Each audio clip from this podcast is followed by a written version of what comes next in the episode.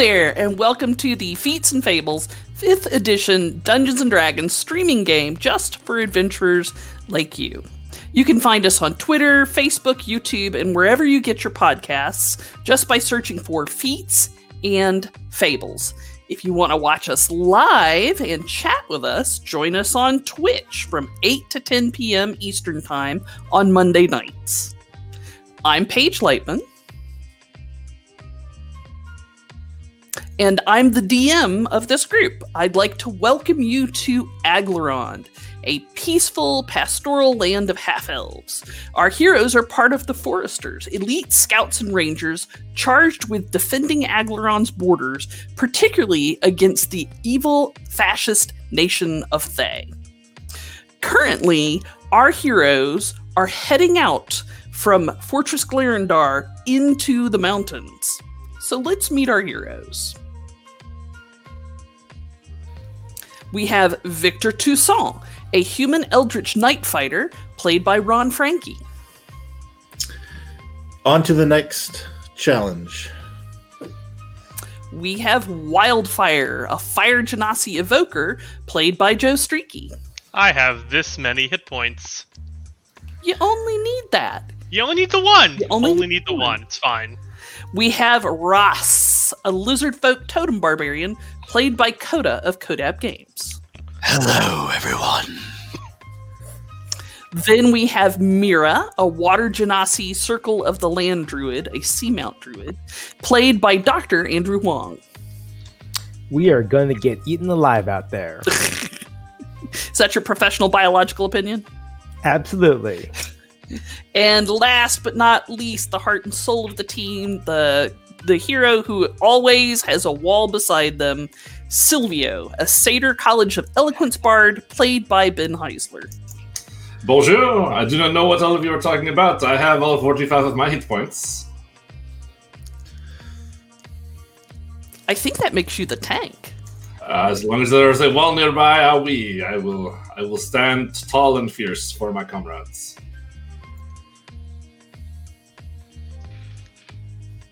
So previously on Feats and Fables, Victor had led the team in a desperate defense of Fortress Glarendar while Wildfire chatted with an old friend in the afterlife. Eventually, the forces of Aglarond eked out a Pyrrhic victory that leaves some dear friends in grave condition and others dead.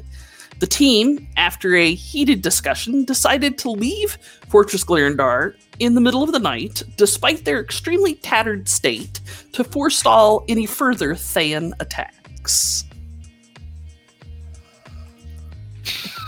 I still think it's a good idea, personally. So yes, I mean, you know, Army of come let let us away. There's a cozy copse of trees just two to three hours um, to the north that's got our name on it. So Ross is going to approach this beast of burden uh, wearily, as he still does not entirely trust these horses. To be fair, the uh, the horses don't really trust you either. Uh, but he will hitch up the the um, shift the stretcher that currently his uh, goose is laying on and will make sure that it is secured and not going to cause undue distress. She is anxious and wiggly, trying to get out of it. And uh, no, you need to rest tonight. You are hurt. So stay. And I'll kind of strap her down just securely enough. I mean, I'm, I can't acid proof any of it, so fair, fair. The uh, the blackguard drake seems to settle down a little bit, but uh, you can tell that is a limited time option. I'm doing the best I can here.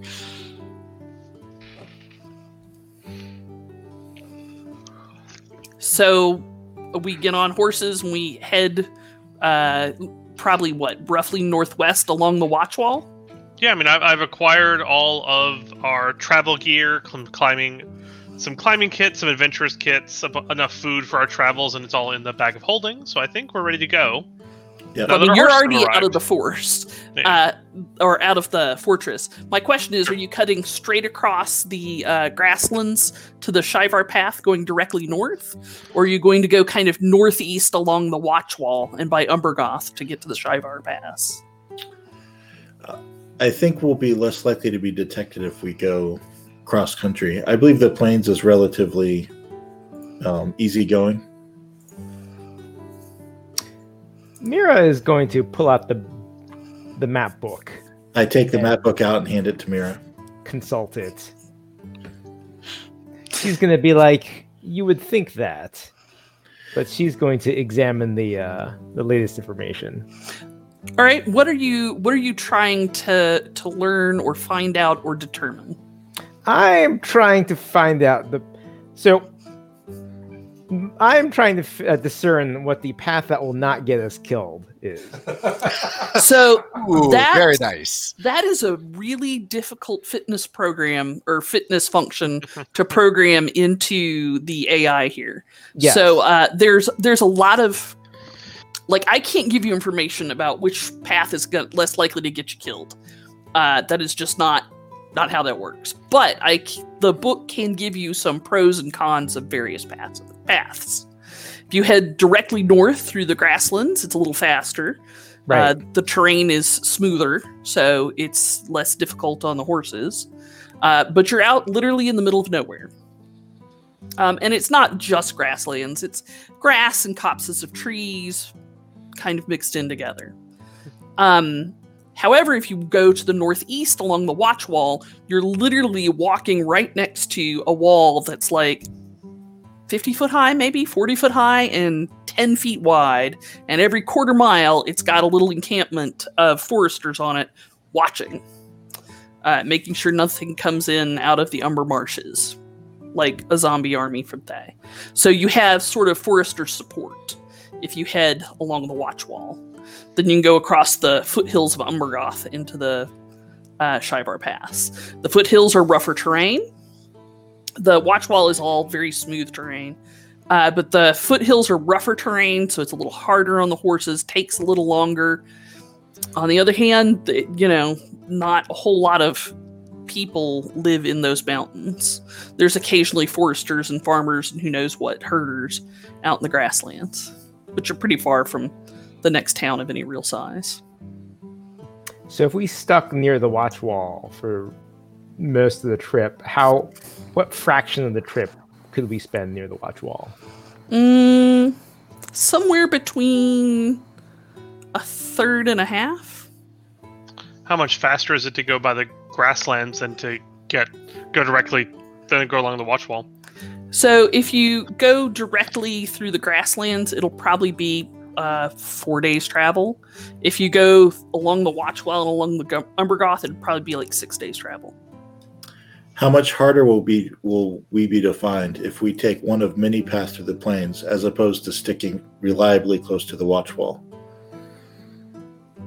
That that is a rhetorical question, I assume. Yes, yes, it is. So, but on the other hand, given how many days this is, if we can catch a long rest relatively near the watch wall on the first night, then we'll be in much better shape to face the rest of this journey. I agree with Mira. Perhaps if we ride out to one of the encampments along the wall, then from there head across the plains to the pass. That seems like a reasonable compromise. If, we- the, if the Thayans find us before we long rest, they'll kill us. Our goal should be to long rest, the place they're least likely to find us. Are they more likely to find us at one of the camps than out in the open? I guess that's the question. At least at one of the camps, we would have allies there rather than uh, just being out on our own. We and wanted it's a big honking wall. There are certainly flying or corporal undead will have no problem with that. Uh, Not that they would have problems with that if they were coming at us on a plain, anyways. I would feel much safer with a back to my or a wall to my back than without. You know, I cannot argue with the power of having a wall nearby. It is uh, a sound strategy, I must say. It has gotten me this far. Prove But listen, as as You may have a point of inspiration, sir. Aha! The first inspiration is way. Woo! Since you're commanding this unit, Victor, you may choose any path that you you wish. I'm just simply here to try and maybe help you to keep pushing air for longer. I do like to push air. Well, it's important to keep morale up. I suppose we can huddle by the wall for the first stretch of our journey, if that'll, um, if everyone's unsettled from the attack in Clarendal, Clarendar. So that is what we shall do. Okay. You uh, head out along the watch wall about every, I don't know, quarter mile or so. There's a, a camp of maybe, I don't know, five foresters. Uh, or, or sometimes even less than that. Sometimes as few as three, who kind of go in different shifts. It's a big, long piece of logistics to determine who's on what point on the watch wall. But uh, they all call out to you in the night, unless you're specifically trying to hide from them and uh, give sign and countersign just to show that everybody's awake, okay, and on the same team. Oh yeah, we definitely don't want to get shot. Yeah. I mean, I, I get my little spotlight attachment onto the badge that Perrin gave me that says, Do not shoot me, I'm one of you.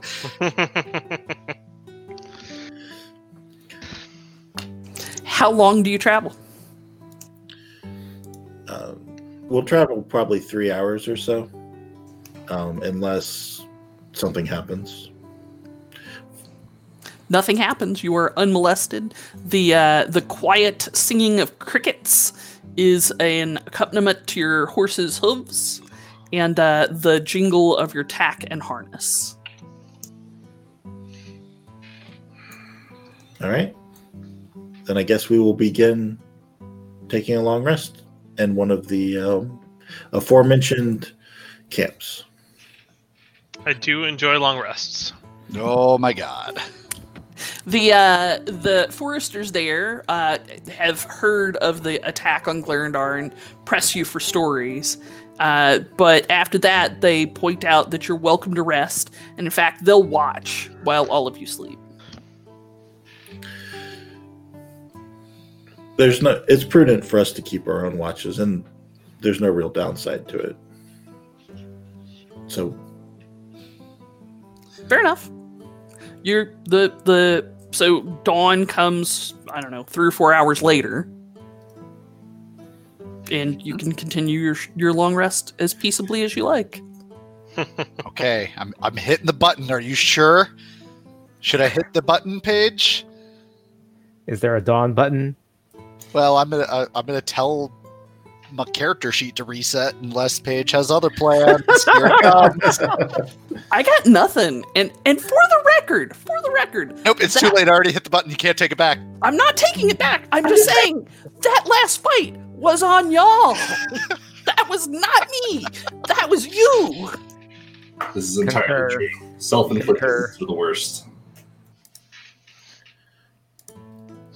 I stand by. It was the right. It was the right course of action. You're the one who paid the worst for it, so And that the last fight was more or less a success. Um, we un- we unearthed the Thayan plot. Mhm. Um, I do like dislike Thayans. we did lose more civilians than ideal, but unfortunately, we are at war. I mean, they had all of those undead ready to go. I mean, the longer we waited, the worse it was going to get. So, That is true, and civilians make great undead. That is a disturbing notion, Victor. I, know that's why we fight every day to stop things like that from happening, Hmm. especially to innocents.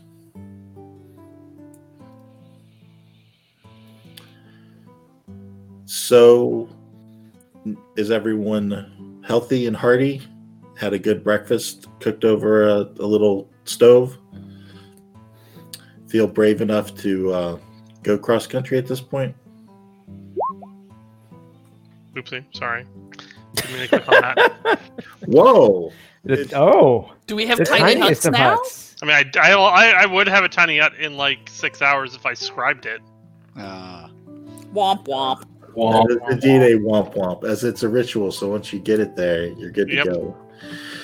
Um, well, I, we do not have six hours, and your time was well spent anyway, um, helping the Griffins out. Yep. So no regrets there. Yep, none at all. And you know, if we get hit with a blizzard or something, maybe you'll burn your scroll. I really hope we don't get hit with a blizzard. It is the middle of summer, so while it is certainly unlikely, except at the very highest reaches of Umbergoth, uh, it's not impossible. You sure you did just put out that blizzard themed adventure that we could just happen to wander into? you know? almost like it's into the. Mm, Frozen North? I see what you did there. Um, yeah, I mean, I'm going to spend some time in the morning just uh, re reapplying Goose's bandages and uh, making sure that I'm all set. So, uh, Goose, uh, as you are reapplying bandages, grabs the roll of bandage out of your hand with her teeth and takes off running, unrolling the bandage behind her. Hmm. I will give chase after her, and uh, I'm going to. Oh God, I can't tackle her to the ground. That wouldn't work. Um, okay, I'm going to uh, curl up the bandage as it as it as, as I'm running and fashion it into almost like some sort of lasso. Uh, and try to to Also, waste of good bandages. bring her, was gonna say, not bring her down with it, but also bring her down with it because I mean That's she not- is not a delicate creature, though she does have broken legs. Uh, she um, she is not interested in being handled. So make me a I corral unruly blackguard drakes check. I will do that thing. How about a twenty-two? Booyah! Nice. So what does Ross finally say to her to get her to freaking stop? Uh, in Draconic, which, ah, God, I did not pull up my handy dandy Draconic translator tonight. Uh, I am going to shout out, Stop, you mutt! And, you know, kind of pull back, and I'm going to uh, kind of bring her down as gently as she will allow me to, puzzled that broken legs isn't enough to stop her. Well, they did end up healing using a scroll to heal her quite a bit. Uh, if you recall. So she stops and she looks at you forlornly. Goose, we need to work on your control. And uh, with that, I will ever so every so often uh, work with her on obeying commands during this trip.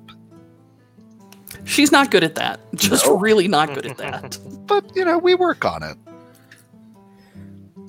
So, That's good. what else is going on this morning? I think we're pretty eager to get on the trail. I mean, we definitely want to put distance between us and Thay. So we're going to break away from the wall now that we're all ship shape, and um, it's faster anyway to go cross country. And we will, um, we will head, following up on this lead we have of this witch that will give us, give us some information about how to find this ancient artifact and per- perhaps how to get through the pass unseen. Thank Hey, you. how many potions of healing did we get?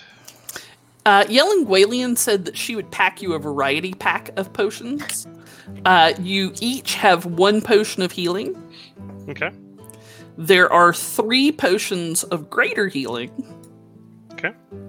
And uh, three potions whose labels you haven't looked at yet.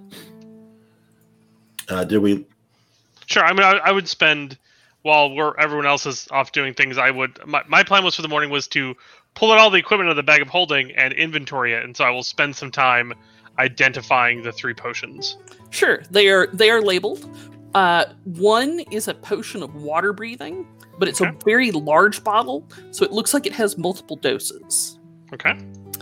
Uh, one is a potion of heroism, Hmm? and uh, there is a potion of growth again, labeled Okay. for Ross. Okay, I'll take a potion of growth. That sounds great. Never know when Rozilla will be needed again. I wouldn't mind the potion of heroism. I mean, currently I'm not going to hand them out. I will. I'm just inventorying. So Okay. Well Okay. then, I Well will then. remove that from my list. That And way, when we get killed by the Thans, they can be like, "Wow, look at all this cool loot we found." And on the mage, so squishy. They don't. Uh, they don't kill enemy mages. Uh, there's a whole bunch of outdoor gear. Uh, just choose something reasonable and say you have it. Alright. If you want to actually make a list. sure. I will. I will make. I will. I will write down some stuff and tell you what it is later. Man, this plus three greatsword's really good at setting up tents. Yep. So good. I mean, it's actually a plus three maul. It's you just really got to get into those spite those pinions. So Yeah. and without this plus three full plate, my hands would chafe as we. that's uh, true. That's true. Climb. So thanks for this protective gear. Which Are was- you listening to them, folks? Are you listening to these people? It's required. Are you, listening to them? You people make me sick. You may not have anything magical. This is mundane equipment. No, I would assume so. Well, well, okay. Furland hoods are good. All right, so we attempt to head towards Tamath Triboga at the mouth of the Shivar Pass. As we leave, I give the wall a last tender kiss. Promise it that I'll be back soon. There'll be more dwarven walls coming up. This People one isn't there. the dwarven wall. No, when we meet the dwarves, they'll have dwarven walls. Oh, gotcha, gotcha. um, for our listeners, uh, you uh, may or may not know that in Aglarond, the big watch wall that goes between the fortress of Glerndar and Umbergoth, which is the biggest mountain in the area, uh, was actually put in place by Galeb Duhr. It was raised magically uh, by Galeb Duhr and other stone elementals a thousand or fifteen hundred years ago for one of the half elven kings that ruled here prior to the Simbul and the Simbarch Council. The Galeb Duhr thought that the marshes were attacking and making everything wet, so they made a wall to stop that. I mean, that sounds like a Galeb Duhr thing to do. hmm Uh, you leave the uh, mountains behind, going into the uh, the foothills and then the the plains of the uh, of western or pardon me eastern Aglarond, and it's a peaceful journey of several days, unless y'all want to do something. Well, it's when we are stopping for lunch one of the days. I'm going to take the opportunity to, during the short rest, uh, form a bond with the magical sword that uh, I was gifted as we were leaving the fortress. Sure, Yellen said that it had belonged to a friend of hers, and that she thinks that her friend would approve of you having it. And I would have spent some of my downtime in the previous days uh, cleaning it and uh, such things. So now it's ready to go. Yeah, it's definitely an elven blade, and it's actually made out of a greenish metal that is slightly lighter than uh, steel normally is. And uh, it's it's a beautiful blade. It's clearly quite old. So I will start the Eldritch Knight bonding ritual. Okay, and we're just in camp. Not actually in camp, but y'all have stopped for a day, sitting under a tree, eating sandwiches with your horses, right? Yeah, bags of holding mean we have pretty good grub. Yes, yes. All right. So as soon as uh, the bond starts, something weird happens.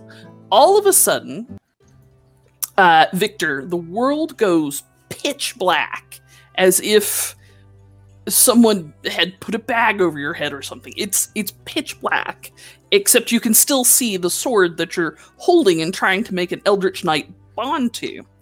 Uh, the there's all sorts of motes and globes of colorful light start spinning around, and the sword starts to vibrate and hum, and you can hear a weird music in the background. It sounds elvenish, and uh, and the sword glows with bright, almost eye-searing light in this in this dark void. You can feel you can kind of tell you're not the only one here. There's a sense of a presence of something else. That's a little scary. You also notice, uh, in you can just kind of like see it out of the corner of your eye, the side of Victor's face that's all scarred, where he's had like his teeth and part of his jaw, whatever, replaced with colorful stones. You can see them glowing, and uh, you notice that the motes of light start trying almost like coordinating with the glow coming from the side of your face Hmm. almost as if it resonates or something I will attempt to, I guess, while I'm in this between place, like reach out towards this other presence I feel. Um, do I get any response, or is it just like a sort of like a small noise in the distance? make me and i reach out to the presence i feel here check All right, I will make a insight check. i would certainly buy insight I am yes, completely discombobulated. Yeah, yeah, it's it's too magical and kind of alien to really understand or ascribe humanoid reactions to. Um, so, do I return to reality, or at least inside my head, or So what the rest of you see is uh, Victor holds up the sword and starts looking at it, and as he does, bright scintilla of lights, uh, bright even against the noonday summer sun, starts spinning around Victor almost like a tornado or hurricane, and it becomes hard to see him. But you can see even tri- brighter than those lights are the lights coming from the side of the face, where his odd stone teeth or almost gem-like teeth have begun to glow and sparkle in in concert uh, with the motions of the the bright lights. The sword he's holding uh, is glowing an intense, clean white light, almost to the point where you can't see the sword. Is he doing his sailor transformation now? Normally, there's a more dramatic time for such a change. Is he He-Man? Is like, should he be holding up and yelling, "I have the power"? I mean, Like, he's definitely not She-Ra, so I mean, maybe. I mean, This you never know. happened- Like those costumes, you can never tell. I think he'd look great in a skirt. Is all I'm saying. I mean, uh, he, Aoi, he would look good in such a skirt. However, I do not think that uh, he has what it takes to be She-Ra, Uh, that's fair. based on what the it's- legends have told me. Like, does his face show like pain or? No, it's kind of an odd expression, as you might imagine. He looks like he's kind of concentrating on something. Concentrating or constipated? Hard to be sure. Has his sword done this before? So this is the first time he's bound with this specific sword. I mean, he has done it with other swords. This is not his uh, his virginal you know, coupling, as it were. Uh, but I do Mm. not believe I have ever seen such a uh, reaction. Then again, normally he goes to his room and does it alone. That's true. Maybe this is just a normal, normal way this works. I mean, I'll uh, finish feeding uh, Goose a small rodent and kind of look up at Wildfire. Should we snap him out of it or something? Sure, I, I, I get up and walk over to him and Wait, wait, poke wait, him in wait. the This might be a private and delicate moment for him, though. Shouldn't we just avert our eyes and let him have it to himself and his sword? Uh, Wouldn't he at least request that if uh, this has done so before, or like gone around a tree or something? I mean, I don't just run up in front I of mean, all of you. I mean, I'm also fine with setting up a tent around him if we want to. Let's do shield that. him. Let's Okay. do that. Let's So I get that. a tent, one of the A many hut. two-person tents that are in the Yeah. back holding, and we And set just- it up around him. Whew. And now let's all pretend we can't hear the noises. Okay, good. Uh, So- he starts playing a jaunty tune. Uh, my favorite. Uh, I. Is that. I- are you sure that is the best course of action? What if he is being harmed in some fashion? Being harmed by what? I mean, we would just be on our third CO. Like this would not be Yeah, anything new if we lost one. And you know, he's kind of magic been a dick recently, so I'm I- sure it's his best in his heart. But you know, he needs to work on uh, his delivery a little bit. I I mean- feel as though Baron would at least want us to make minimal effort not to lose yet another CO. well, I mean, we covered him, so he won't die from heat What more? exhaustion. What more do you want? I mean, what more can you ask like, of us? that is this is a great amount of exertion, at least on my part. We've done the If he- bare minimum here. if he was doing something dangerous, he would have told us. Amira is going to get up and sort of dance in a very awkward and terrible fashion that academics often do. So, Paige, with that, I'm going to uh, tell um, Goose, who we've been working on on this command, uh, to to come to attention with a a sit stay. Make me an animal handling check.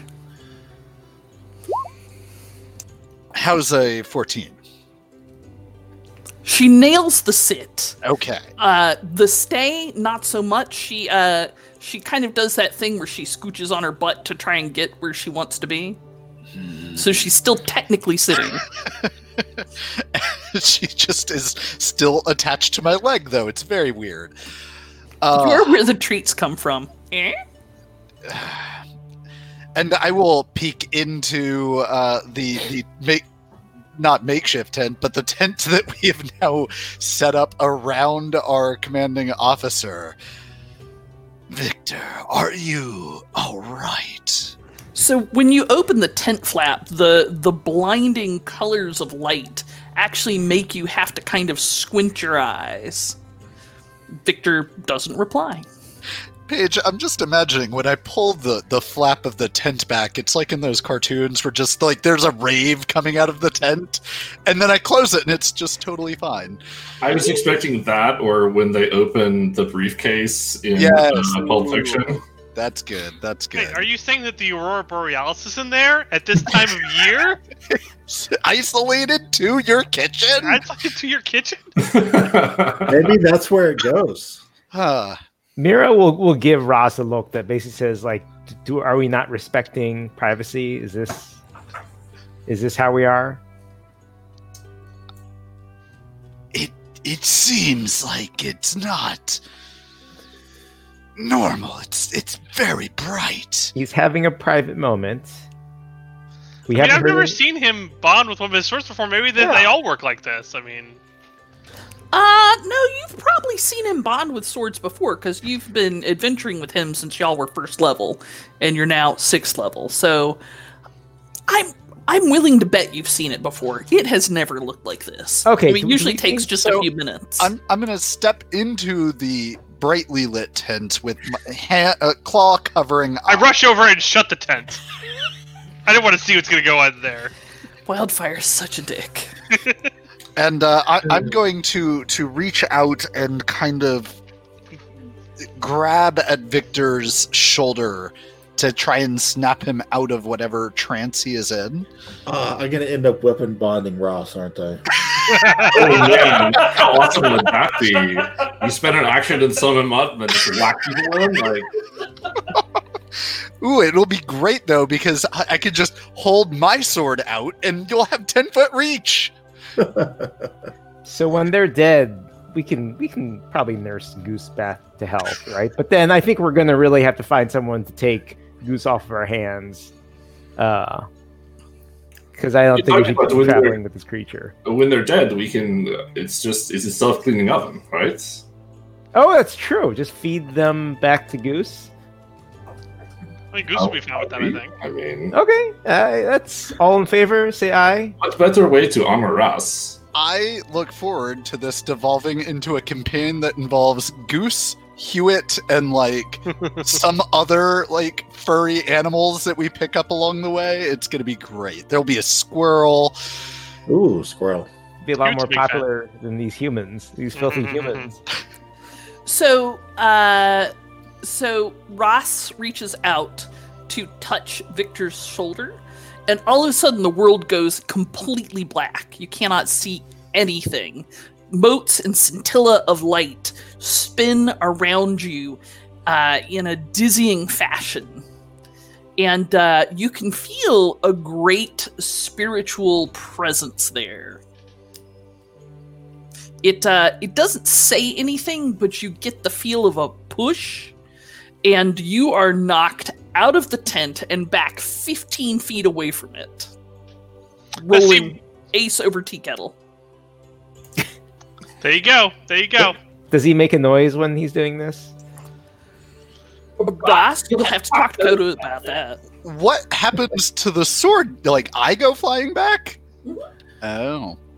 I thought you were saying Victor gets fly- flown back. I was like, oh, no ross that's weird. touches him yeah. and then is explosively hurled backwards not a hair on victor's head moves So You made the stone move. Sure, I'm gonna do that cool thing where I come out of the roll on like one knee and hand back, head down, superhero pose damn I feel like you straight. should, you should make a roll to actually hit that pose. I was about to say that feels like it needs a roll if you're trying to. Yeah.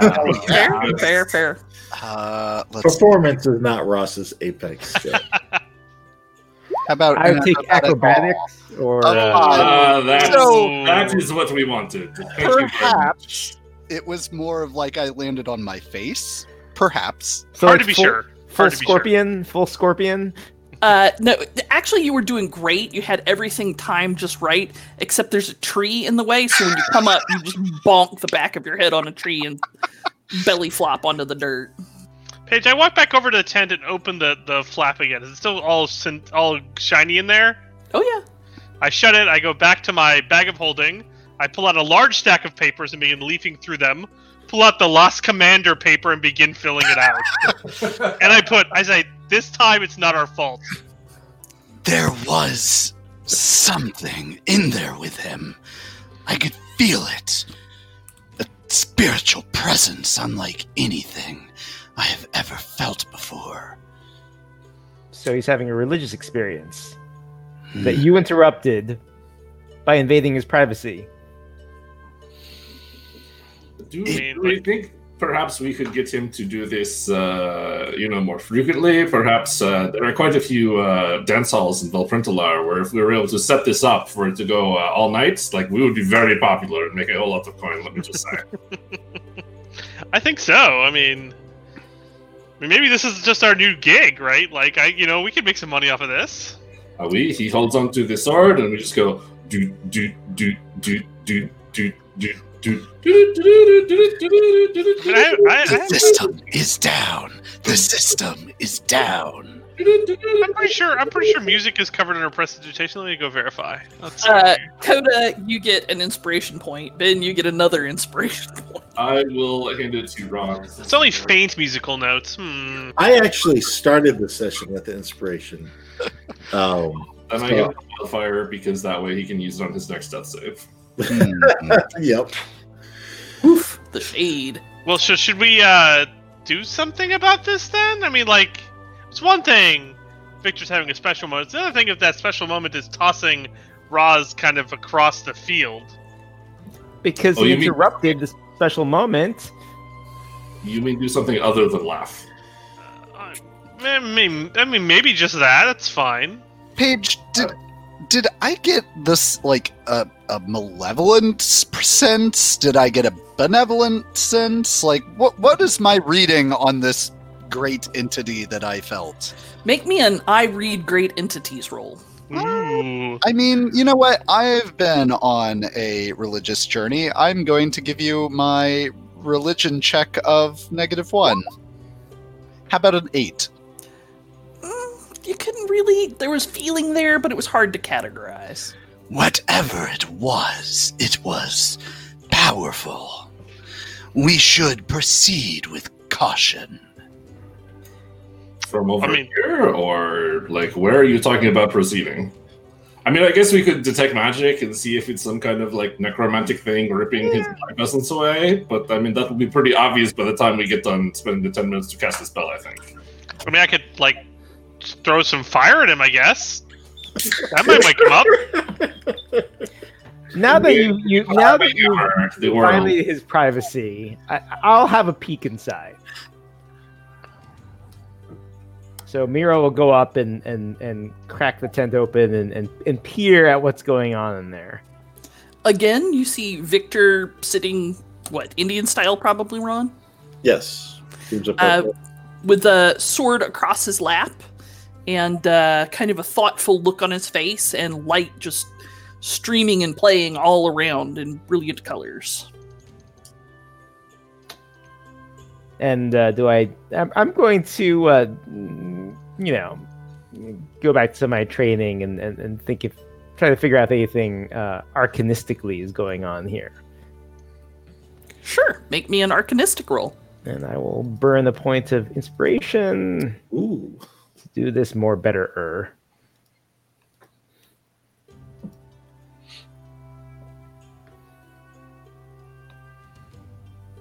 Oof, good thing too. Okay, so you consider it from an arcana perspective, and you realize this is going to take a few minutes. This is not just look in and glance and then look back. You're going to have to sit here and study this for like 10 minutes. Okay, All Uh, right. that, that's totally doable. You So know, oh, go ahead. no, you go ahead. No, please. So you um there's plenty of room in the tent, so you can sit by Victor and just kind of hang out and consider him and reach out with your arcane senses and you can feel so the the magic in Faerun is often called the weave as in there's a weave of basically powerful ley lines Mhm. invisibly surrounding everything, and magic pulls at those wave at those ley lines. Um, so picture it like you know you see the space kind time continuum grid and a gravity well in it, Damn. and uh, this is a huge, deep, endless gravity well sitting on top of Victor right now. Do I think it's hurting him? he seems fine like you you do a uh, an arcane inspection of his personal aura and he seems just fine there's some sort of feedback between the sword and himself but it it's clearly not hurting him Okay. Well, I'll take the full ten minutes to sort of. That's that's what I get from the full ten minutes. Is what you're saying? yeah Paige, I will have it known that during that 10 minutes, Ross is going to, you know, make his way back to the tent Don't flap. don't touch him again. I'm going to open it up and see that Mira is kind of like sitting there studying him. And I'm going to go take a seat next to Mira and kind of imitate her like I totally know what I'm doing. At this point, Silvio realizes that fuck it and just goes in there and starts playing. I detect magic uh, song, so that maybe there's a school on this, and hopefully it's not necromancy. But past that, obviously it's fucking magic. But maybe I can get more of a clue by four up my head. Yeah, o- obviously. Magic. uh, so coda have ross make me some sort of i'm sitting and figuring on this role like religion arcana something along those lines And, and Uh, Mira will, will reach over and touch him and go, "Give me give me your best opinion," and she'll uh, uh, offer him a bit of guidance. All right. Uh, well, since it's obviously to everyone that it is magic, I will make an arcane check this time. Again, it gives me what now? A D four. A D4. Ooh. And then, you know what? And you could roll before or after the ability check. I'm going to spend my inspiration. Oh, we're just going all out. Oh, that was animal handling, not what I wanted to roll. You did great. Oh, Also jeez. Starts with A. Oh, Coda. I want the first one, please. Uh, and then Yeah, I'm- you, I'm you, you chose before that. poorly. Oh, okay. A respectable ten. Big roller here, big roller. All right, Coda, you can definitely still feel that same presence in here. And um after a moment of consideration, you get the impression it's feeling rather protective of Victor. You don't say. Whatever it is, it is protected. Our commander. That would imply that it doesn't want him hurt. At least by an outside source. Meaning it is either a benevolent presence in trying to aid him, or it is a malevolent presence that wants him all for himself. I Itself. mean, I mean, I could just, uh, like I said before, I could throw some fire at him. So, Silvio casts Detect Magic.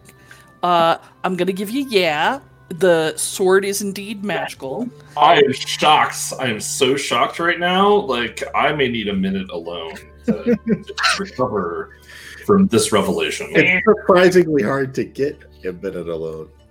Uh, Ron, you may have a point of inspiration. Look, all I can say is that Wildfire and I tried to give you many moments alone in your own tents, and then to play music over it so that we didn't have to hear whatever was going on there. I mean, good for you, buddy. Everybody needs to let loose sometimes, but clearly, some people don't respect that. Do I get anything else, Paige? Uh, yes, you sense the school of transmutation rather strongly. Ah, we so uh, there is some transmutation going on here, so uh, it's quite possible he does not emerge as the same commander. Uh, in which case, if he starts giving us stand orders, we just uh, kill the fuck out of him. But uh, past that, probably good. Eh? Who knows? Wildfire, I would like to point out that on the paperwork, you've already put not our fault. Yeah, not our fault. Fire at him. It would be our fault. Mm, that's a good point. I shouldn't do that because it needs to be not our fault this time. over. For the record, didn't you start the last two sets of we lost our CO paperwork with it's not our fault? Neither of them were our fault. Mira's going to look over the the lights coming out of uh, Victor's face and the. Uh, I mean, is there there's sound or uh, Um, no, not really. Uh, you are are you seated on the side where you can see the ruin of his face yeah, and the yeah. Um you can see that there's some sort of um pulsation to the light Mhm. where his teeth and the sword and the lights around them seem to be in some sort of concert. You know who would be really excited about this light show? The uh, the Eladrin. I think they would really like it for their uh, their their their dance halls Hmm. where they have their Eladrin dance music.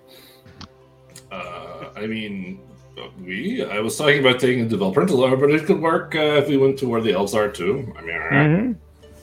We can go on tour, but we can hit a couple a couple venues. I think we got to. I think this thing has enough juice to really get us going in a couple different Yeah. places. Hey, this is beginning to give me a headache. I'm going to. Uh, I, I, Mira makes her final notes and and uh, exits the tent. Ooh, that's a good point. I go walk in there and I touch. Uh, Oh, oh God! I touch the. Oh commander. God! Oh, why? Seriously? Yeah, I, I'm I'm gonna prepare to catch a flung wizard.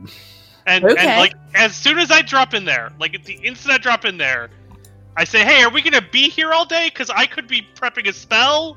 I could be adding a spell to my spell book if we're gonna be here all day. Like, like a give me a you know like an hour, a couple hours. Give me a feeling here."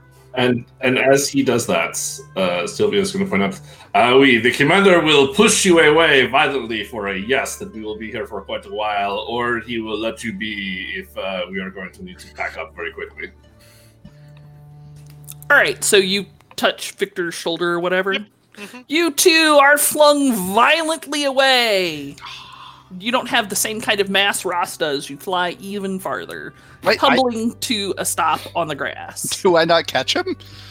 I don't know. Make me an I catch a flying source or a wizard roll. Sure. I'm I'm gonna make that into an athletics check. Yeah, no. Okay. Twenty-two isn't enough to catch him. No, I saw the three and thought that was yours. Uh, That's so mine.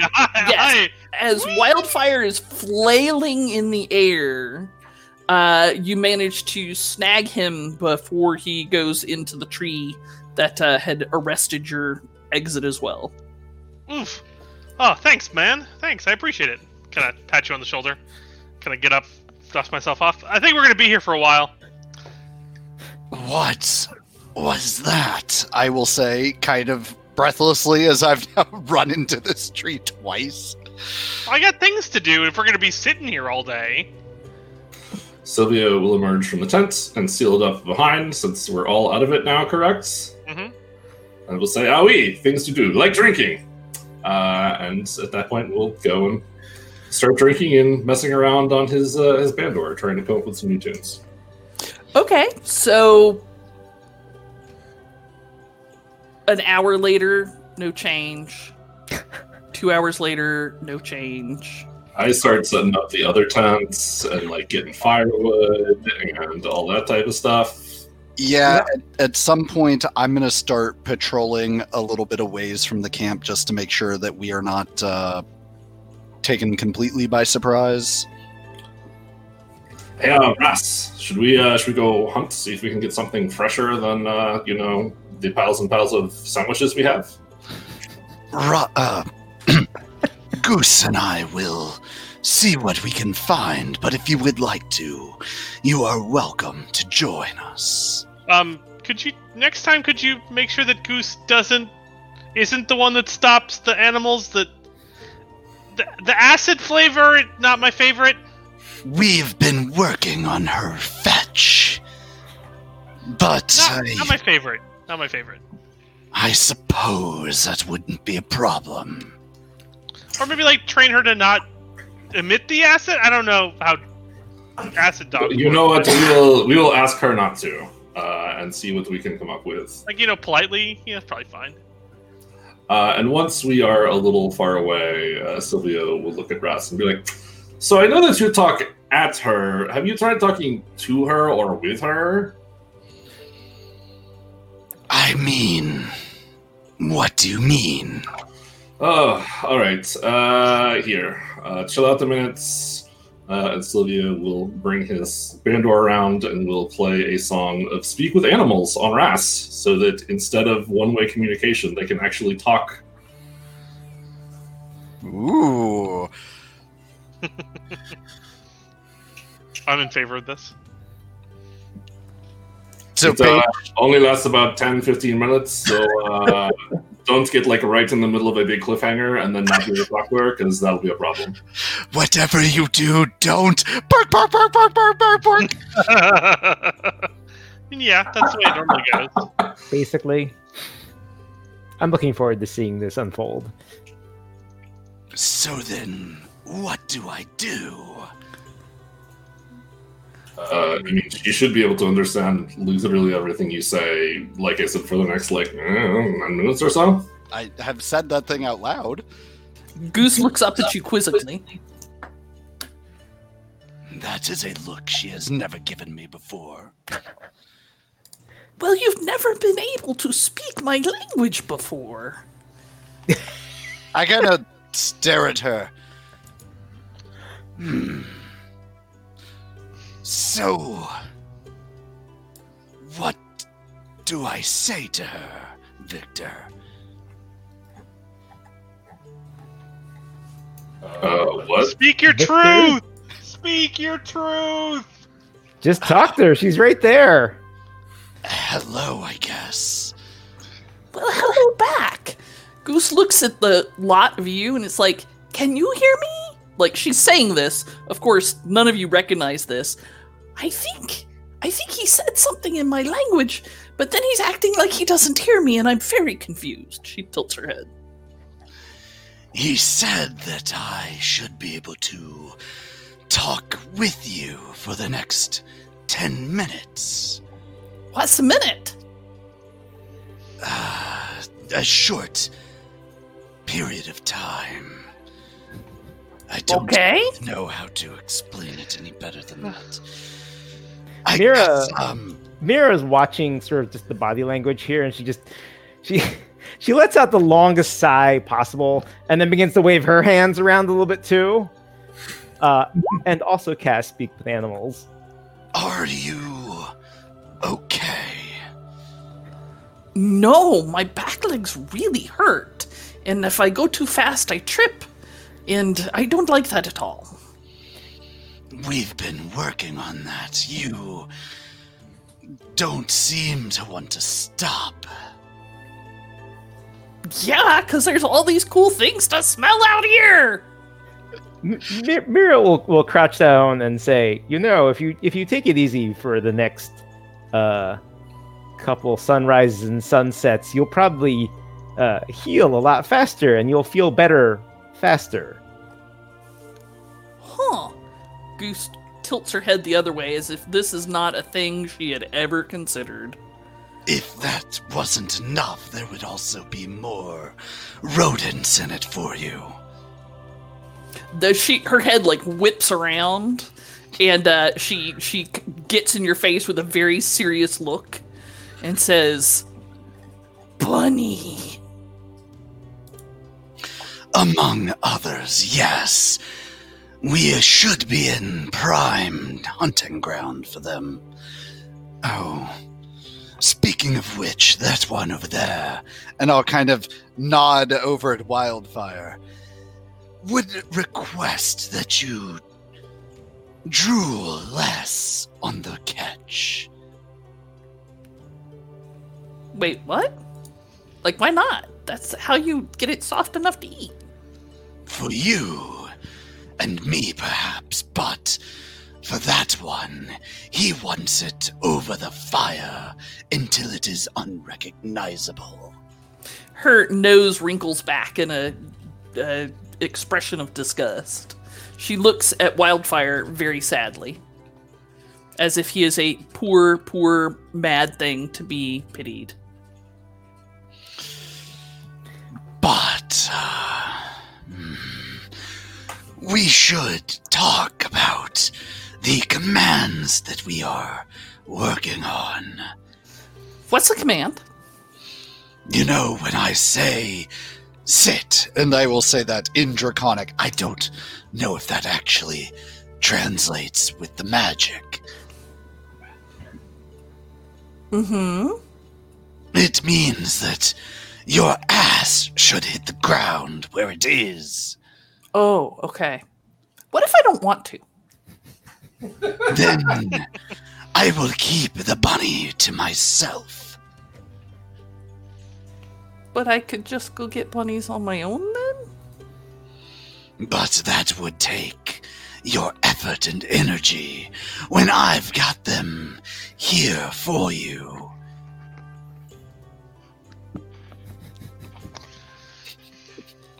Wait, a- wait a minute. Are you hoarding rabbits? I mean, I have been keeping a number of small rodents and other mammals uh, in a treat collective anytime that we are training Ross. Training Train- goose. train- Training Ross. Training yeah. Goose. We're also training Ross. They are, as it turns out, and this is convenient, also delicious Ross treats. I, I never doubted it for a moment. Not Are we for a having the foxes guard the henhouse of treats? Like, Yes, pretty much. Two for me, one for you. Do you really ever doubt that either? no, it's more the It is. realization. It is something that I ask so that you remain safe and do not get hurt again, Oh. but Oh. also comes with delicious treats. She she thinks about that. Uh you can just like the gears aren't turning fast, but you can tell they're turning. I mean, same thing here. Fair. But Entirely fair. intelligence is is really pulling its weight right now. We will uh we will continue to discuss a a a treatise of training, if you will. Uh, Treatise. Treatise. since Inspiration, sir. I can uh, do it in her own tongue. Nope, Paige, you're muted. Nope. You continue to have a conversation with an intelligence four guard Drake, uh, which is probably hilarious, but not worthy of role playing out all ten minutes. So, uh, it's so another couple of hours pass. Okay, so uh, an amusing conversation is had between Ross and Goose, with the understanding that uh, Goose's intelligence is only a four, and Ross's is well, I guess significantly north of that, but not a whole lot. Okay, fine. Double, Double. It. Take that four and double it. Mm-hmm. So- Silvio, do you think you can teach me that incantation? I find it most helpful. Uh, no, not at all, because I played through my, my music, and uh, I have seen you attempt to do music and dance, and uh, you would probably have a much better uh, chance uh, trying to work out some kind of uh, mystical, scholastic.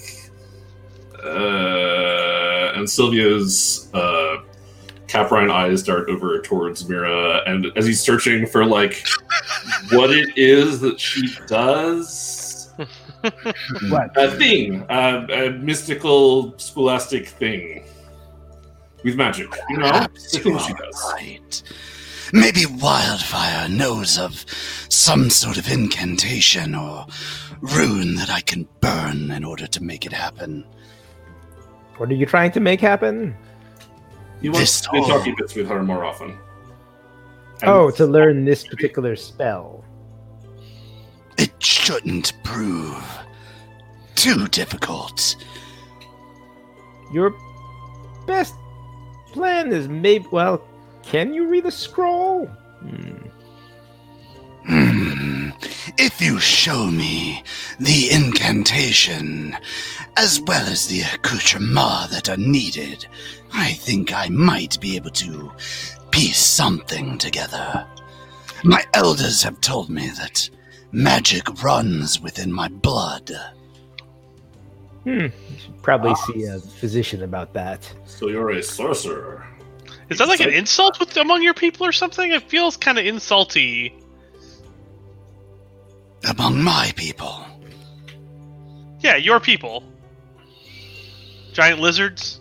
Hmm. So an- another couple of hours pass as this conversation goes on. I kind of let off onto Wildfire and all of the other now unfortunate listeners about the definite place of prestige that being able to cast magic has among my clan, and that it is definitely something that should be honored, and I am totally 100% convinced about it.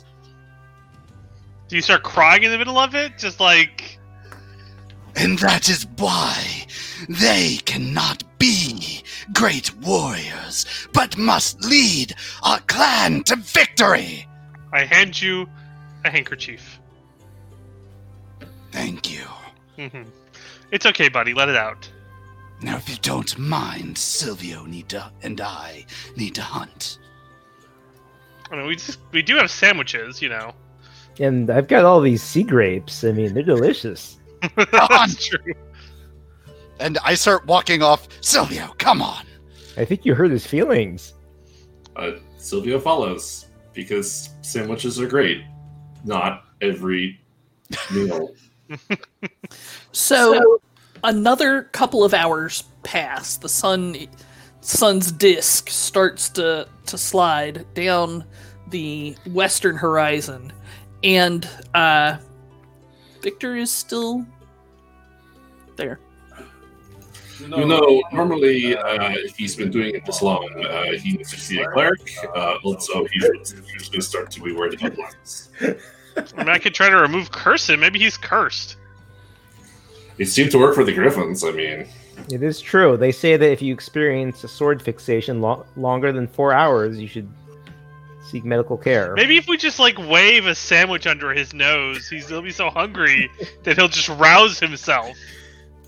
oh, you are saying that he is hangry? Ooh, yes. When he's I hungry? mean, at this point, I, I would be if I was him, honestly.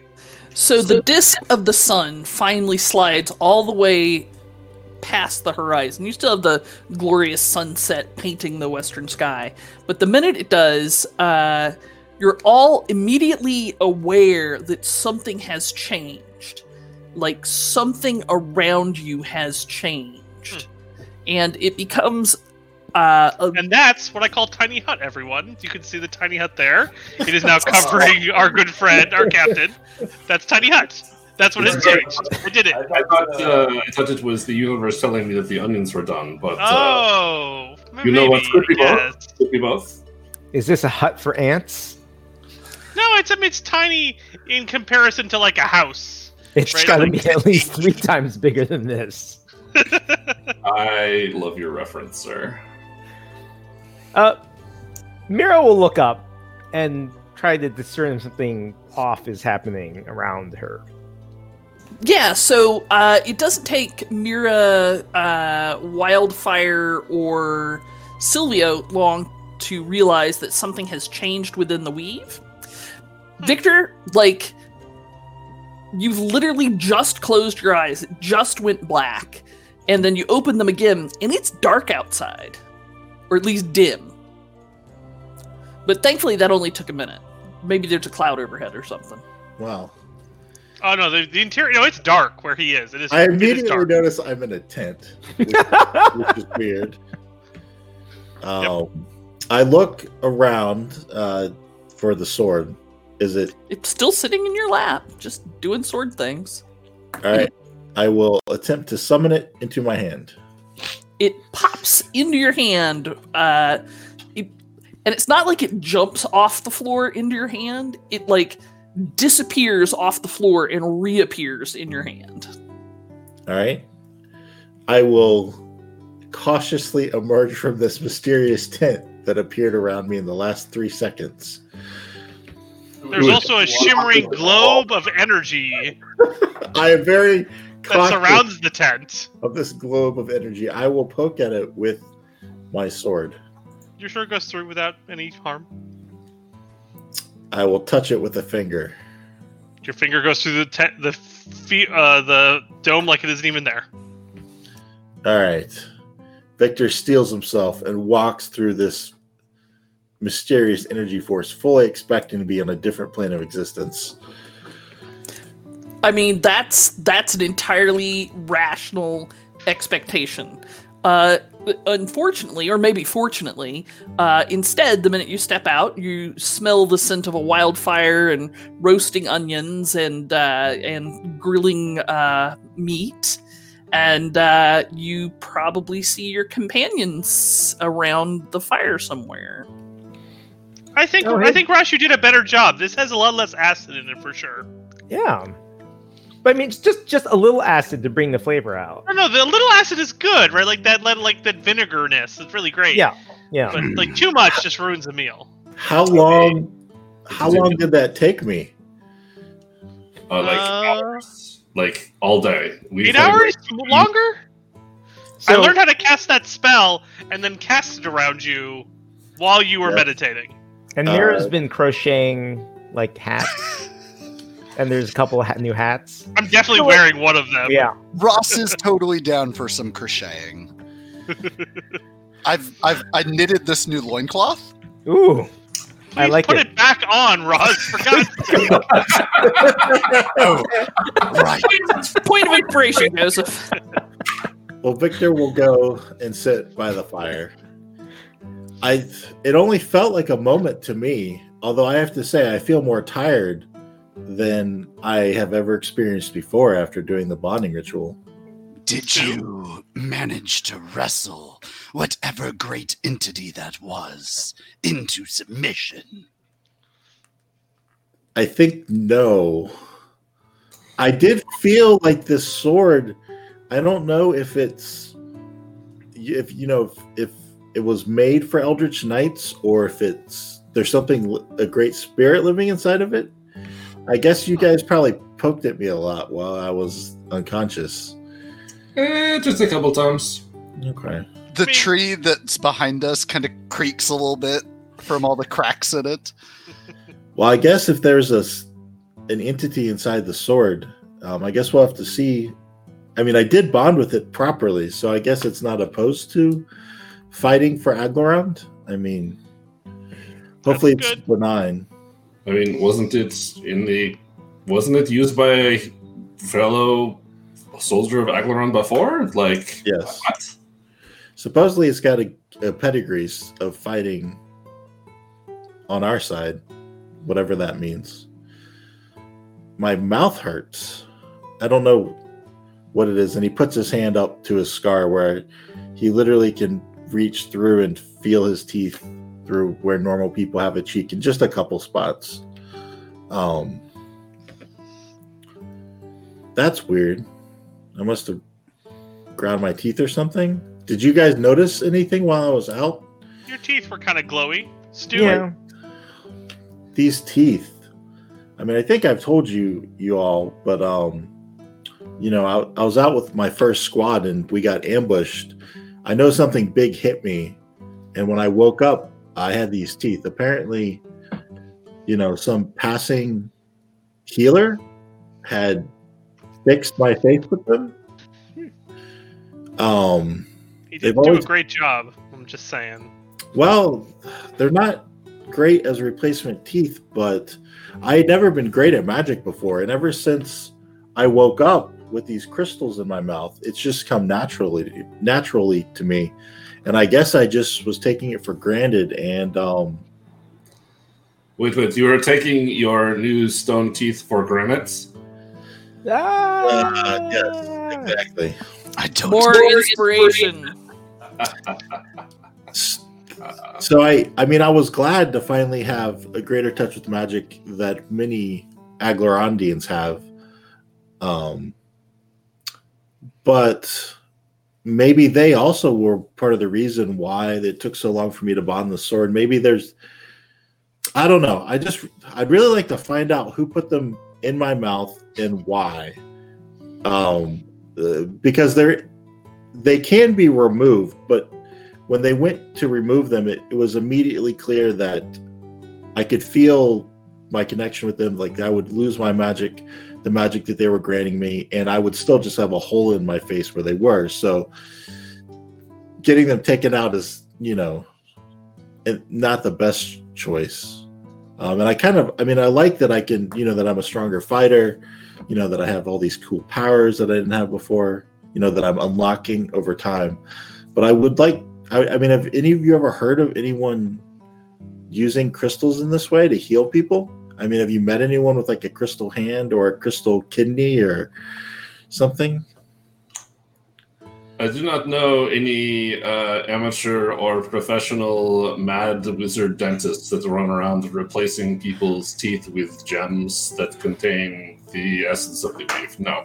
Sorry, all out. Don't know any of those. All right. Mira, ever heard of uh, anything like that? Make some checks. Just if you're using a skill that seems a little weird, you'll need to justify it. I mean, my master uh, certainly told me the power that certain crystals can have. I mean, it's not unusual for something like that to be uniquely powerful. Our legends speak of crystals that would levitate themselves around a user's being. Perhaps it is something like that. Uh, those are just Ioun stones. I'm trying to think if anyone has actually done uh, crystal dentistry before. I, I think I've seen something about people mining crystals to try and use to treat people, but I never really knew if that was effective or not. So, what you do recall, Mira, is uh, the legend of Hafnir Stonehand, who was a dwarven warrior of great importance a while back. And reputedly, uh, she had lost one of her hands in an accident at the forge and had it replaced with a crystal hand. Oh yeah. Well, there's half near stone stone hands, Stone hand. stone hand, Hmm. stone hand. But of course, it's really that's really more of a legend, more of an anecdote, more of an N of one kind of situation. I wouldn't put too much stock into that. This is, and she kind of peers it and, and reaches out and actually grabs uh, Victor's face to sort of eyeball the, the the implants. This is unusual. With that medicine check, you can also tell that they were they replaced his teeth with a precision that is not achievable without magic. Let me tell you, you had a really great dentist. This is great work. You know who else might know things about this, though? The dwarves. They're all about, you know, let's use magic rocks for weird shits. Like, That's Yeah. true. And you did say that there was at least a legend of a dwarf that had a crystal prosthesis. Um. Well, I Well, just there are there are many spells that that use crystals as focusing agents or as control agents, right? Like most golems tend to be controlled by uh, a crystal devices. So Hmm. Wildfire, you also, when you reach out with your arcane senses to kind of feel around uh, Victor's aura and whatever, you get a magical signal coming, not signal, magical signature from his teeth that uh, exactly matches the one from the sword. that's interesting. The sword and your teeth seem to have a similar magical trace. like um, That is They- strange. were both created by the same person. Perhaps, or perhaps I didn't pay particular attention to the sword beforehand. Perhaps the sword is now somehow matching you in some way. Oh, interesting. Well, I mean, it it does feel different than my previous sword bonds, even in training. When I I have bonded with magical swords before, you, just to get the hang of it. Mhm. Um, this nothing like this ever happened before. Um, I mean, I guess I guess it's a boon. Um, I don't know. I don't want to look a gift horse in the mouth, but I would like to get the get to the bottom of this now that's affecting my life more than just you know allowing me to successfully cast a few cantrips. I don't want to. I mean, you know, worst case scenario, these crystals will control me like a golem, and I'll betray you at some point. Wait, We're what? prepared prepared for that eventuality. We Uh, we, we even filled out the paperwork because uh, we were not sure what was going to happen at the far side of this. Uh, so we just didn't date or sign it yet. Or put necessarily. Actually, if you could sign actually right here indicating that it this wasn't our fault, I think that might really go a long way to kind of recovering our identity as a group. Uh, And- let me have my lawyer take a look at that. And then you can consent to whatever treatment that we uh, render unto you, and uh, that we can bill your insurance. Yes. It just gives us simple power of attorney. It's fine. Don't worry about it. Yeah. Well, uh, I think that we should speak to the dwarves about it uh, as we pass through that way, and then after we have done whatever this business is in the sands, then uh, perhaps we start looking for, uh, you know, magical uh, dentists. I would be happy to help you, my friend, once our uh, obligation to Aglarond is complete. Hmm. I appreciate that. And the one nice thing is, you know, it's pretty obvious what was done to me. So if someone that's familiar with it sees me, they might they might come up to me and say, "Hey, you got the same thing my cousin got, just in purple." I like your smile. Maybe that'll be the lead that I need. Is it just functionally Invisaligners is what it is. Ooh, What you're magical Invisalign. I mean, Invisaligners are pretty great. there you That go. case, you got it at a great price, Victor. Yeah, all he had to pay for it was getting mashed in the face by a maul and ruining his jaw and face forever. Eh, It's part of the it's it's part of the whole procedure, really. You say forever, like we won't eventually have access to seventh level spells and regeneration. Right. It'll be great. Okay. I mean, wildfire won't, but we will. oh yes, we.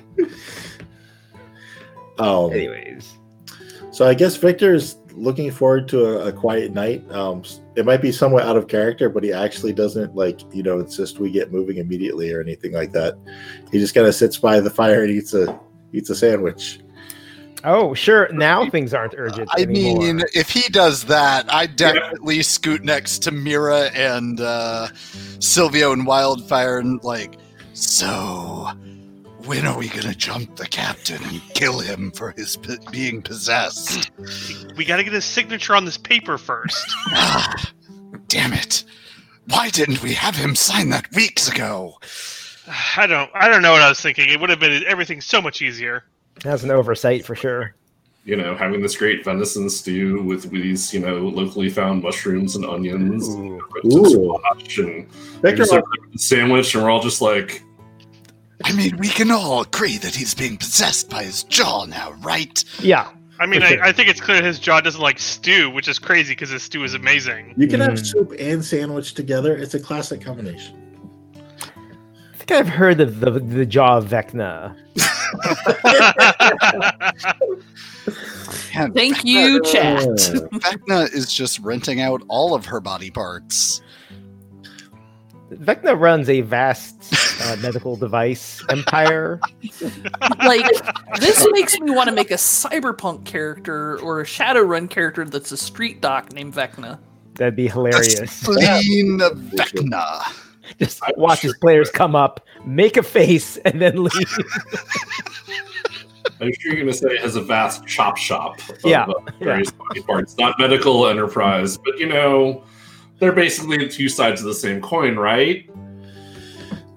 Kurgosh also raises a, a terrible possibility here, which is that uh, that all this dental work is courtesy to the Cambion. Oh, mm. Damn, th- those those outsiders playing the long con here. First, I, I disguise myself as a dental device. they get implanted, nice. Until we get our second loyalty card before he reveals. right? Ooh, deep cut, deep cut. All right. Shall we establish watch for the evening? Yep. Indeed. Maybe we should suggest that he should he should rest the whole time. He That's probably really, best. really exhausted. All right, After night passes uneventfully. Uh, Victor is assailed by a lot of really weird dreams that he doesn't quite remember when he wakes up. Hey, Paige, I have a quick question before we, we let night pass. So, Goose is still having trouble moving around. Is that something that magic can help with, or is it just time? It's just time at this point. Oh, righty, sounds good to me. Then I go the fuck to sleep. But that was definitely one of the things we've discussed is like, hey, she needs to kibosh the whole trying to get up and move. So hopefully by the time we get to the Dwarven Kingdoms, she will be more or less uh, over her the worst of her injuries. When he says kingdom, Definitely is it a kingdom or is it a queendom? Make me an I know shit about the dwarven cultural structure in the area role. I wander over to Mira. Hey, Uh, bonsoir. Um, do do better. ah, you're the best. I was going to also ask, have you been up and up on dwarven politics? Because I just realized we have, you know, decided to attach our, uh, you know, our hitch to this, and uh, I don't actually remember if it's a king or a queen that's in charge right now.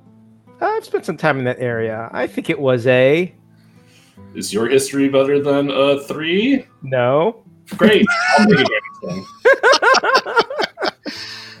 And I lay a, ha- a, uh, a reassuring hand on your shoulder for an extra d4, should you need it.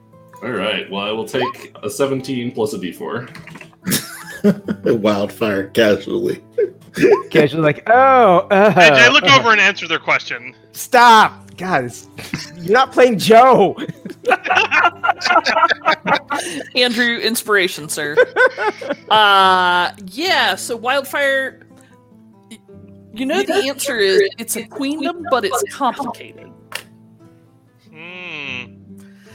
How's so, it complicated? Uh, well, it's complicated because uh, the woman who was in line for the throne decided instead to have a power sharing agreement with her younger sister. And uh, so these two sisters are basically co queens. I mean, it's functioning episode of Sister Sister, right? There's one sister who is the queen who is sharing power with her other sister. It's been that way for 10 years now. These are the uh, the Boulder Chan queens, aren't they? Yes. You've heard, you've heard the song, right? They're not exactly twins, but yeah. Are you sure? I thought they were. I thought they were Tia and Tamera. Right. You've No, heard the uh, song, though, right? You know, Wildfire, you uh, recall that their names are Brangian and Freya. It's not nearly as exciting. Brangian, Brandy is, and Freya, I think, are perhaps their names. yeah, Brangian remember is the correctly. older sister, and Freya is the younger sister. Well, we probably should make sure we call them by the right names because if Brangie is the current queen and we ask Freya for a boon, she might get a little miffed with us. Hmm. Maybe Well, they, they're co-queening. like they both are on the throne at the same time, or one goes adventures for a while. No, at the same time. Well, so Wildfire would recall that both of them have left the uh, the mountains of Aglarond to adventure for quite a bit, and they are relatively seasoned adventurers. But they're in kind of the latter third of their life, uh, kind of the late end of middle age or the, the beginning of old age, and uh, they're at home much more often now.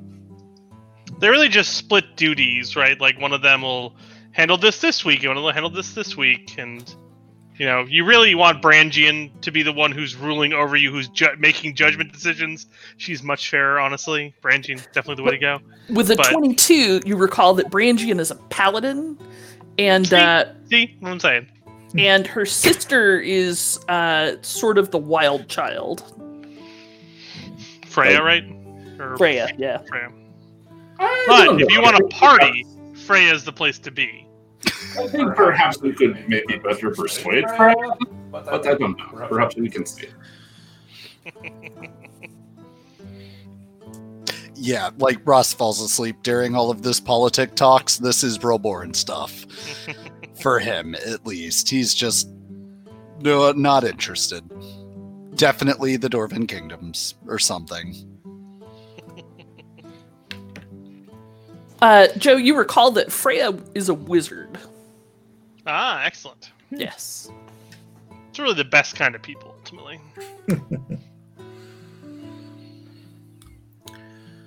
Uh, so, do we get through this night safely? Absolutely. Aglarond's a beautiful place and very safe. So, after a, taking a possession break, we'll we'll, we'll continue through the the plains. Okay, as you travel, you see Umbergoth, the biggest mountain in Aglarond, rising up uh, on your right as you head kind of north-ish in that direction. Uh, and it's it's a big honking mountain, so that even in the summer, the uh, the highest peaks have snow on them. But down at your elevation, it is rather lovely. There are flowers blooming, and uh, the heat of summer is pleasant upon you. Uh, without too much trouble, you uh, follow the path and you uh, get to follow Perrin's directions. And ahead of you, you see just uh, alone out in the middle of absolutely nowhere a, uh, a curious little house. It looks about like what Perrin told you the, the Rashemi witch lived in. Please no chicken legs. Please no chicken legs. Please no chicken legs. Please no. Chicken... Oh, You do They're not underground. you do not see any chicken legs. Oh, that's good. I, I like not seeing chicken legs. So they pop out. Right, but I like not seeing them right now. Right? Like Right. if they pop out later, I mean that's that's later. Right? Let's not worry about it then.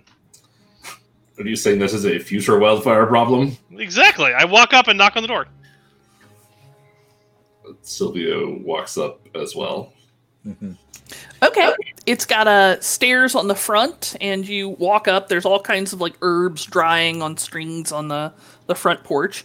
You knock on the door, and uh, uh, a a little window, little slide slide to the side window, and the door opens, and uh, brown and white owl looks out the the hole rather curiously and goes, "Who?" Uh, we are foresters of Aglarond, uh, wandering through and wanted to speak with the owner of the home. Who? Uh, I am Sulio Donatu, and this is my uh, companion Wildfire, and there are uh, three others among us that are not quite at the door. The slidey thing slides shut. I will Yeah. hang back a little bit just to make sure we're not ambushed from behind by anything. I'll Y'all get- are so suspicious. My feelings are hurt. You've taught us well, Paige. You've taught us. I just us don't well. know what you are talking about. I'll go up in the general area of the door. All right, in just a couple of moments, the uh, the door opens and a uh, wait, hang on, what did I do? The door has a hit point now. Attack it! No. There we go. I was afraid it was transmuted into a jar. Ooh, That'd be a problem. that'd be weird. Oh, hang on. I mean, I hope Role play for a minute. My map is doing something funny. Talk amongst yourselves. I'll give you a topic. so I will have uh I will have uh Hewitt to kind of fly around and, and kind of get a feel for the the terrain to to also make sure that we don't get ambushed because that would be problematic. Do you think perhaps I should have uh, cast speak with animals before I spoke to the owl? Uh, normally, when it says who, I presume that it's actually asking who, but uh, that might have been a, a stretch. No, that felt like the right response. I mean, like if you're gonna if you're gonna send your familiar to go talk to someone, right? Like you just explain the entire situation. That really you can't ask for more than that. I would think it was the right approach. I would like to point out that it does seem a bit odd that you would assume that an owl asking who is asking who you are. I mean, That does not seem normal. I am walking around uh, with a man that is on fire, uh, a man that has large chunks of his face replaced by rocks, and a giant walking lizard, and a uh, very intelligent and smart and clever researcher that seems totally normal compared to the rest of us. So I don't know what you expect from me. Fiona lands on your shoulder and then kind of looks you in the eyes and goes, "Whoo," and then flies away. See, with that, I know it's not asking me actual who. But Right. You can tell. You can tell. Except you said Fiona You rather did than definitely Did I say Fiona. Fiona? I did. You're right. I meant Hewitt. I was trying really hard not to say like I have this past life experience with owls. Where um, but uh, back to in character. Uh, so just to uh, remind, while the door is closed and not uh, not suddenly open with someone appearing at it, we are here to ask about uh, where the artifact is in this thing. Sounds right, and this witch is supposed to help us find it. Yes, and na- navigate the singing sand so that we don't, you know, die. Right. Okay. don't Wander, wander it for 40 days and 40 nights. So We could also ask if she had any um, advice about the dwarf situations, but the artifact is definitely the main the main question. All right. And if we're asking, we might as well also ask her if she knows any uh, stone-based dentists. That yes, I would appreciate that.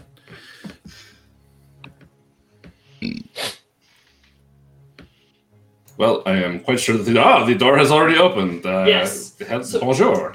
The door opens and a woman dressed in robes comes to the door. She's got the same brown and white owl on her her wrist, and uh, she says, uh, "Greetings, foresters. I did not expect any foresters here. How how may I help you?"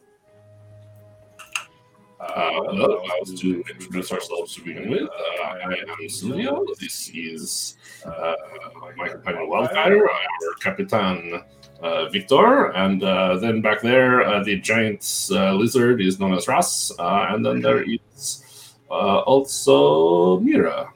Doctor. Doctor Mira. Ah, a, a, a thousand apologies, Doctor Mira. Uh, Doctor Miro Ku- Mira Kuroshio. Oh, we.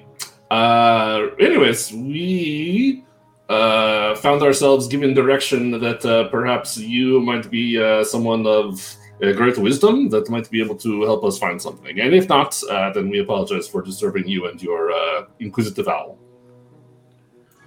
She looks at you rather curiously and kind of looks back the trail where you must have come from. And she says, Who sent you to me? There's not many folks I trust around here. Perrin sent us, actually.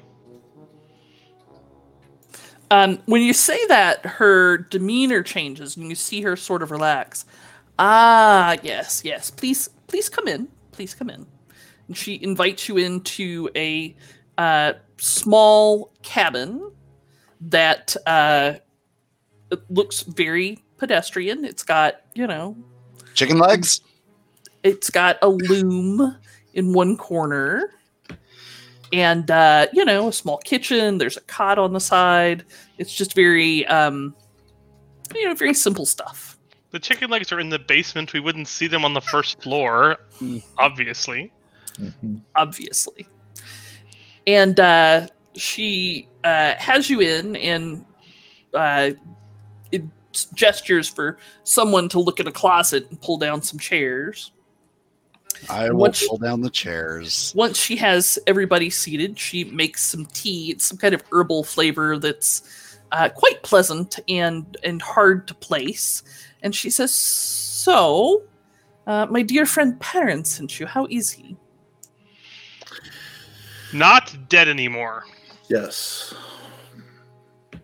She her eyes go wide with shock. What? The uh, the citadel was attacked by uh, a number of uh, Thayan. Thayan. Thank you, Lord. Thayan agents. And their demonic allies. Um, even with your purely pitiful insights, uh, Wildfire and Victor, uh, you can sense uh, the anger that plays across her face. She says, "Hmm. Well, I I suppose Perrin makes his own choices. I'm glad to hear he's well. Uh, why did he send you to me? Back Xavier, 34. Thank you for the subscribe. Very appreciated. Ooh, who's that? Who's that? What? Yes. Max Xavier 34. Hang on, let's play the celebration music. Yes. Y'all are in for a treat. You brought this upon yourselves. You should definitely turn this one up, Paige. Uh, is it turned up? No, you should turn it up more. Like this one should be a little.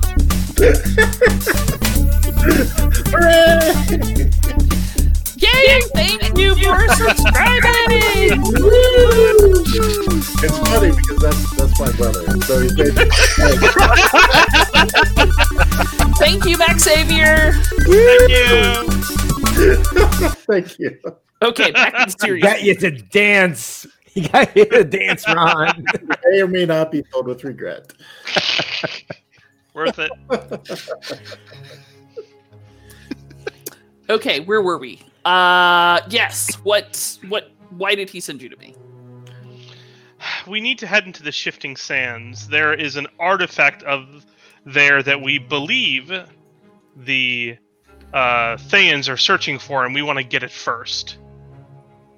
They care about it dearly. They'll not only kill for it, but they'll also use magic to permanently kill whoever they kill. Wildfire can explain it better. Yeah, they were preparing to use some magics that would stop an individual from being able to be raised from the dead in an The effort to Scarabs make of night. in an effort to make sure that we did not learn what we've already learned.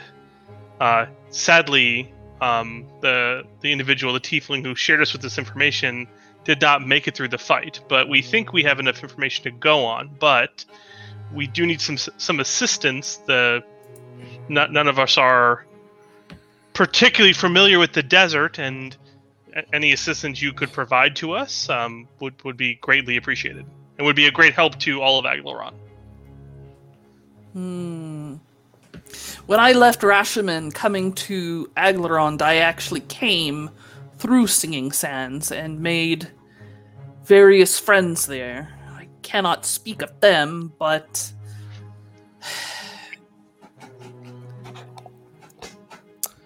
The artifact, can you tell me more about it? Uh, it is true, I have enough magic where I could perhaps assist you in locating it. Singing Sands is large.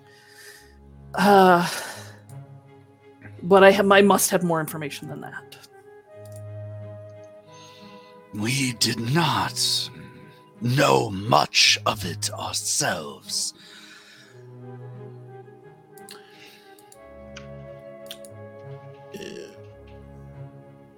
We had a note describing it, but I think it's been cleaned too many times. Well, so it was Definitely it was an it was an old elven artifact. Uh, I believe it was kept by uh, King Elthrond, if I remember correctly.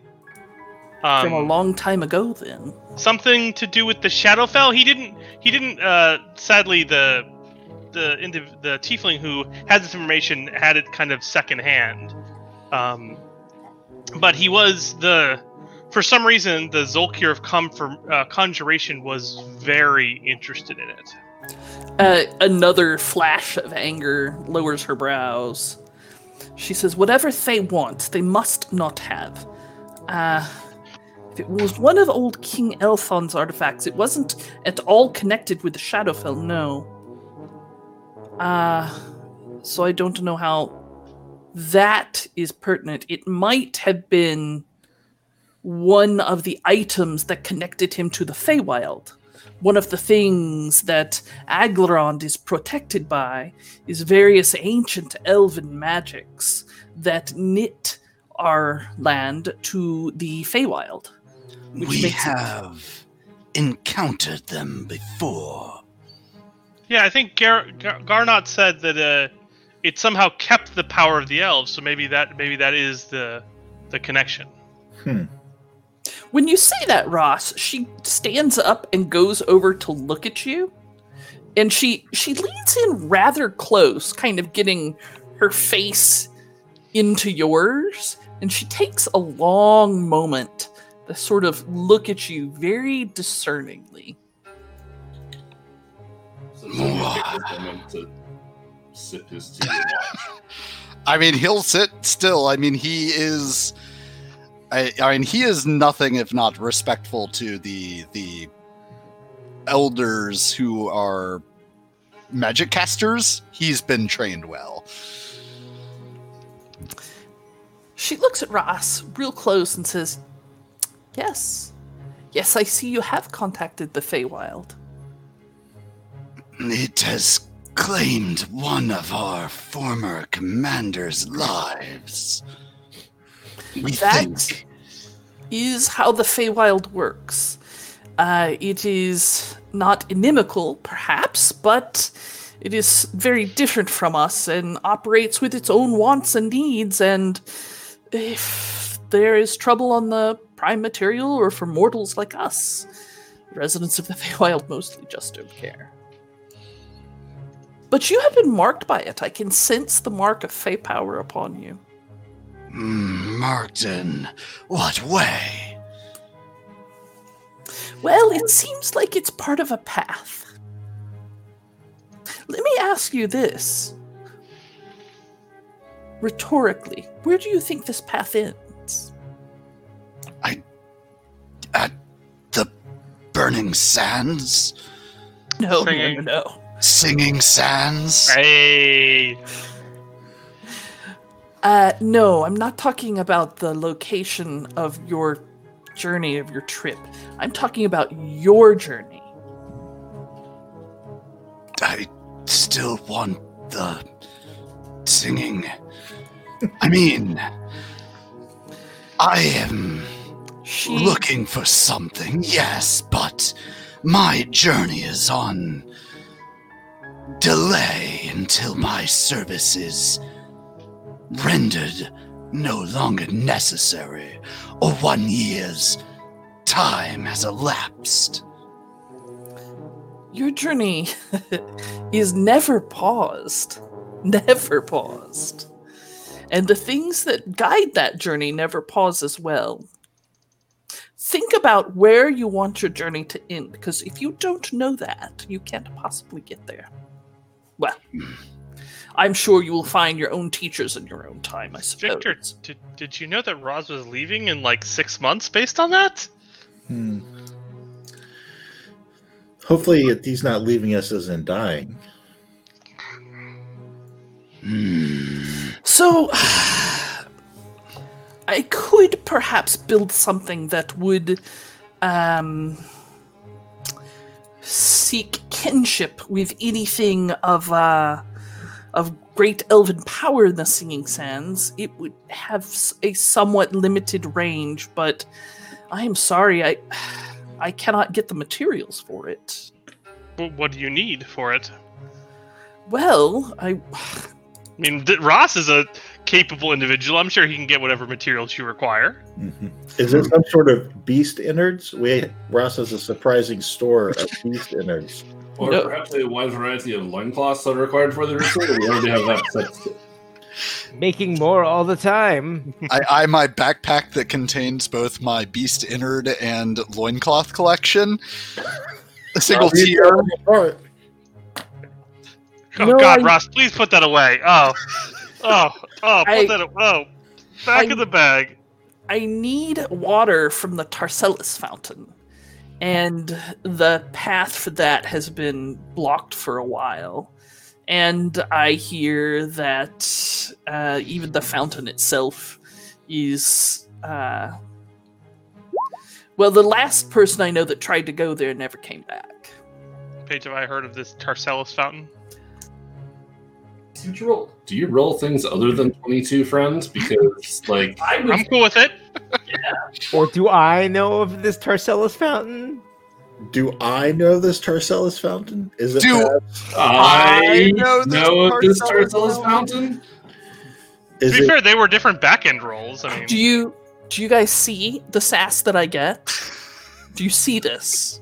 The completely well-deserved sass? Yes, on screen for everyone to see.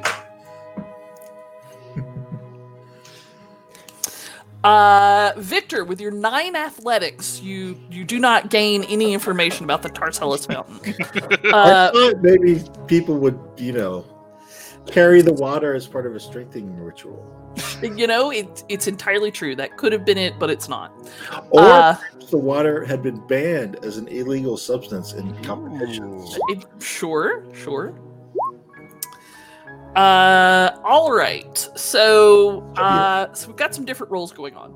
Silvio, uh, Tarcellius is the elven deity of streams, lakes, and rivers. Ooh, ah. and uh, any fountain sacred to them is likely to be a place of great power. Uh, wildfire, um, you. So you realize there's an element of sympathetic magic here. Whatever she needs to empower this thing has to be at least somewhat related to the thing she's trying to find. sure. So, uh, so her technique and theory seem sound.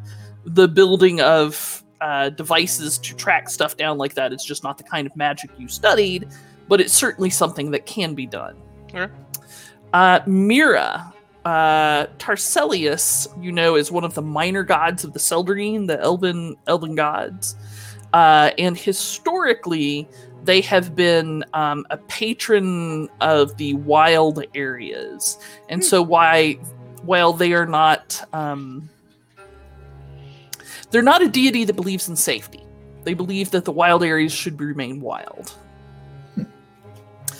And I think we're going to have to wait till next week to learn more about the Tarcellius Fountain.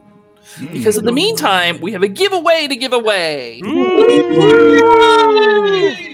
All right, so we've gotten a number of entries here. I'm gonna see if Moobot. Let's find out how Moobot works together, shall we? I'm gonna push this button. All right. So, uh, do I do I now announce this? How do I announce it? Uh, all right. So, according to Moobot, our giveaway winner is Dango Yet. Let's see. It's that one. That thing. No. Yes, yes, no, it worked. You did it Yay! twice. Oh, God. Yay! Uh, all right, so uh, Dan Goyette, you have won a free copy of the newest adventure I have written, which just came out on the DMs Guild today. I'm very helpfully looking at your text as if you could see me. Um, should look at the camera. Uh, anyhow, it just came out today. In order for me to send you this adventure, I need to have an email address where the DMs Guild can send it to you.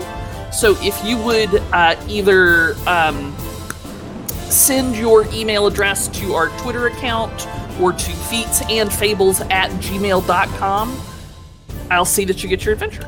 Don't ask me to spell it for you. No, Feet, definitely do not ask F-E-A. Coda to spell it for you. T S A F A B L E S. That's G M. Just stop. Just stop.